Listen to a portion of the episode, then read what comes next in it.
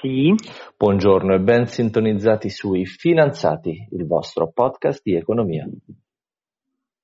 Qui Federico, dall'altra parte Ludovico, tutte le mattine alle 8.30 per discutere, approfondire, spiegare al meglio delle nostre possibilità argomenti su tematiche economiche e finanziarie. Fede, ma secondo te è possibile fare meglio di così? al meglio delle nostre possibilità è impossibile. Cioè, que- questo, no? Shortino che abbiamo questo fatto è, perfe- è, perfetto, è perfetto. Ci vorrebbe una valletta. La valletta mi piace, bravo, bella idea. allora, come stai oggi? Tutto bene? Tutto bene, ho fatto mia attività fisica, è pronto ad aggredire quest'altra giornata. tu? Perfetto. No, io sono appena svegliato, ho ancora le caccole agli occhi. Ah, bello, bello, bello. In questo, podcast. Bella immagine, bella immagine. sono curioso di sapere di cosa mi parlerai. Allora, oggi mh, mm, sulla stringa del, dell'opinione di cui avevamo parlato qualche settimana fa, di un grandissimo investitore, di un grandissimo hedge fund manager, Ray Dalio, Mr. Ray okay. Dalio. Yep. Mr. Ray Dalio, sì. Abbiamo un po' uh, visto qual è la sua opinione sullo stato attuale dei mercati, sullo stato attuale dell'economia. Vorrei continuare analizzando l'opinione di un altro big uh, dell'economia americana, um, un altro hedge fund manager, sicuramente meno famoso, ma però chi è um, nel settore sicuramente lo conosce molto bene. Si chiama Kyle Bass. Ti dice qualcosa questo nome? Nope. Perfetto. allora, chi è Kyle Bass? Intanto è stato di recente intervistato su una piattaforma che si chiama Real Vision, molto molto interessante, che consiglio ai nostri ascoltatori di seguire, un canale YouTube anche gratuito, fanno contenuti molto molto uh, interessanti. Allora, questo Kyle Bass è il fondatore di un hedge fund che si chiama Iman Capital Management ed è diventato famoso, come in realtà tanti hedge fund manager, per aver previsto e scommesso uh, contro il mercato, um, il mercato, immobiliare americano durante la crisi finanziaria del 2008. Mm-hmm. Okay? Anche Ray Dalio, se non ricordi male, eh, diventò famoso in, in quell'occasione lì, per aver scommesso contro l'housing market americano. Ah. Ok, quindi stesso tipo di background per questo investitore. Allora, intanto, che cosa dice lui? Uh, intanto fa il punto uh, per capire le dimensioni di questa crisi, quindi parla del GDP, che è il PIL americano. Ok, dice che sostanzialmente non ci sono vie di mezzo se è previsto che su base annuale il PIL americano, il GDP scenderà dal 7 al 10%, in termini reali e non nominali, siamo di fronte a una vera e propria eh, recessione, per cui non ci sono mezzi termini. Okay? Uh-huh. Per fare un po' di paragoni storici, nel 2009, quindi durante la crisi finanziaria, il PIL su base anno è sceso solo del 2,5%, quindi siamo di fronte a una crisi che è almeno quattro volte tanto. L'ultima volta che il PIL è sceso oltre il 10% dal 1946, quindi alla fine della seconda guerra mondiale, più del 10% solo nel 1932, quindi durante la Great Depression. Ok. Great. Great. Come mai vedi? perché è veramente pesante, è un'informazione abbastanza pesante, no? Ok, sì. Si dice rido per non piangere, insomma, come si sì, dice. Ok. Sì, sì, sì. E quindi niente, più 10% non ci sono sconti, si tratta di una recessione, vediamo se arriveremo ai livelli della depressione del 32.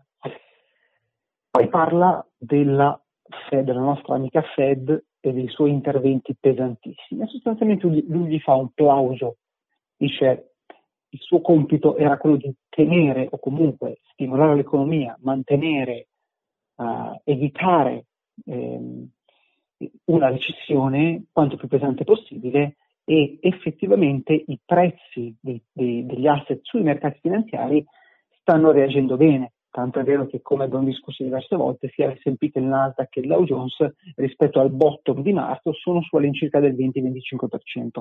Uh-huh. Che cosa dice lui? Che ehm, questo tipo di comportamento da parte della Fed eh, crea un divario sempre più grande tra Wall Street e Main Street. Okay? Tu devi sapere che in gergo economico-finanziario, Wall Street ovviamente si intende l'ambito finanziario, delle grandi hedge funds, grandi banche, grandi banche di investimento, invece Main Street è l'economia reale, quindi mm-hmm. il negozietto sotto casa. Mm-hmm.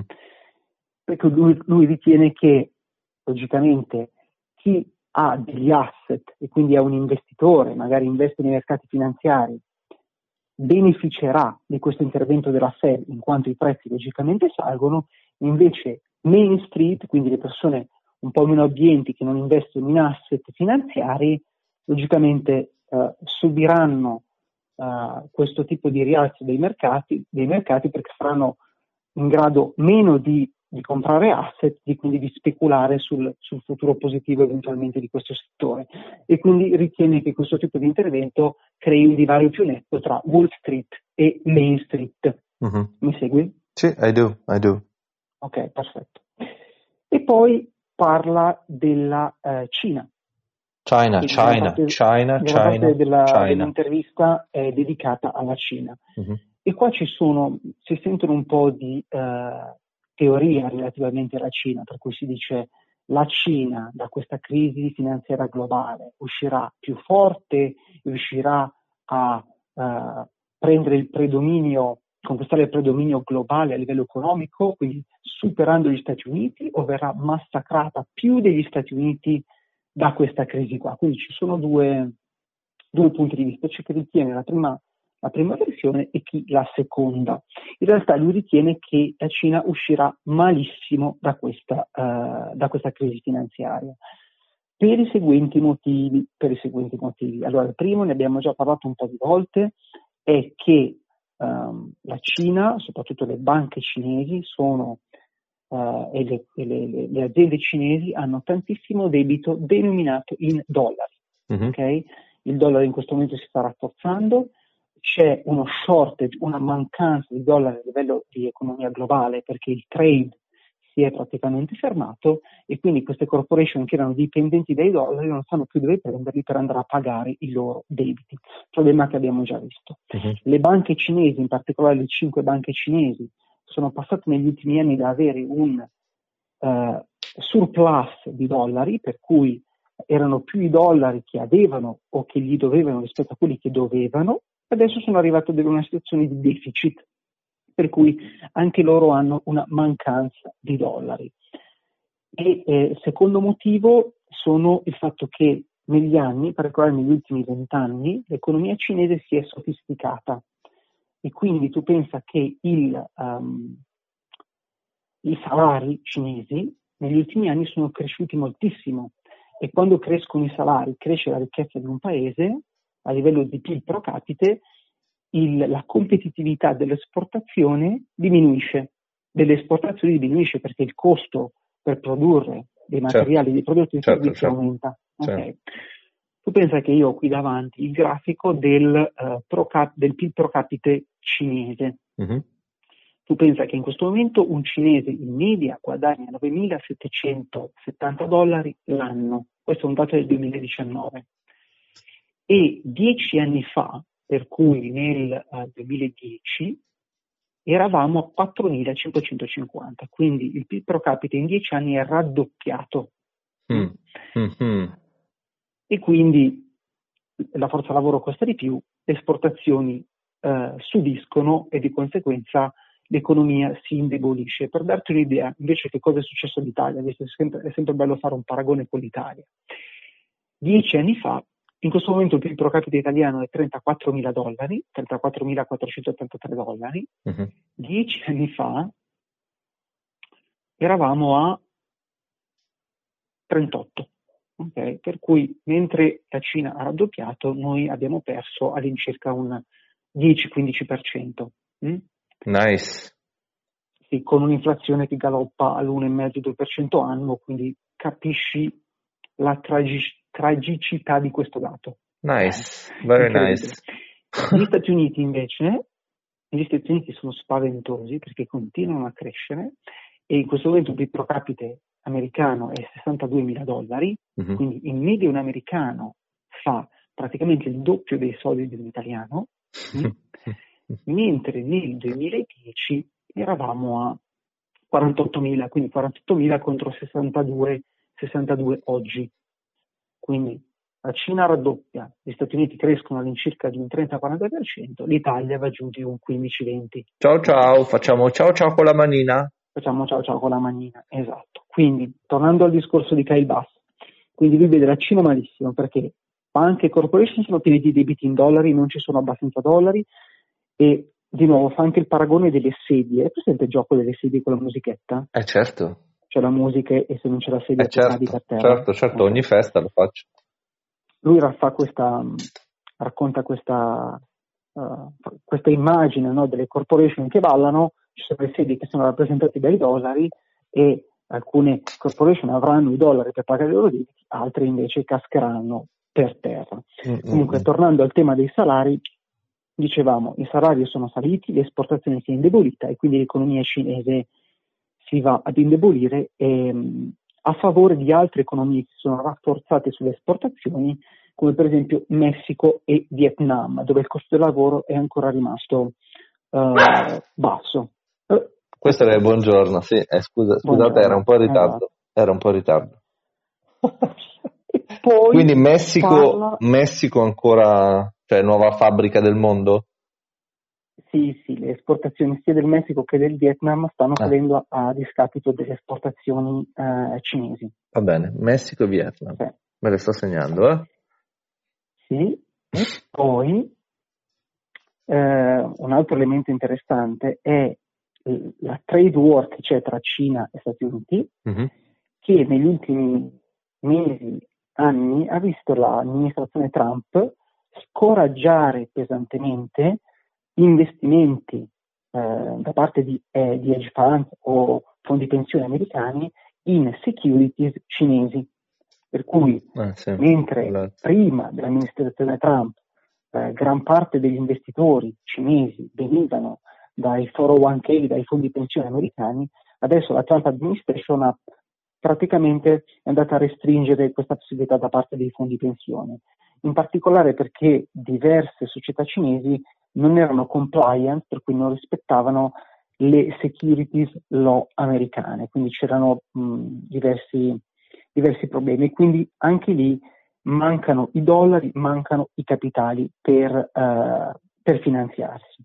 E poi parla di uh, opportunità di trading, appunto lui essendo diventato famoso per aver shortato il, il mercato immobiliare, ritiene che la moneta locale cinese, il renminbi, ritiene che soffrirà tantissimo nei prossimi mesi contro il dollaro. Ecco, quindi un trade uh, che vi consiglia è questo qua.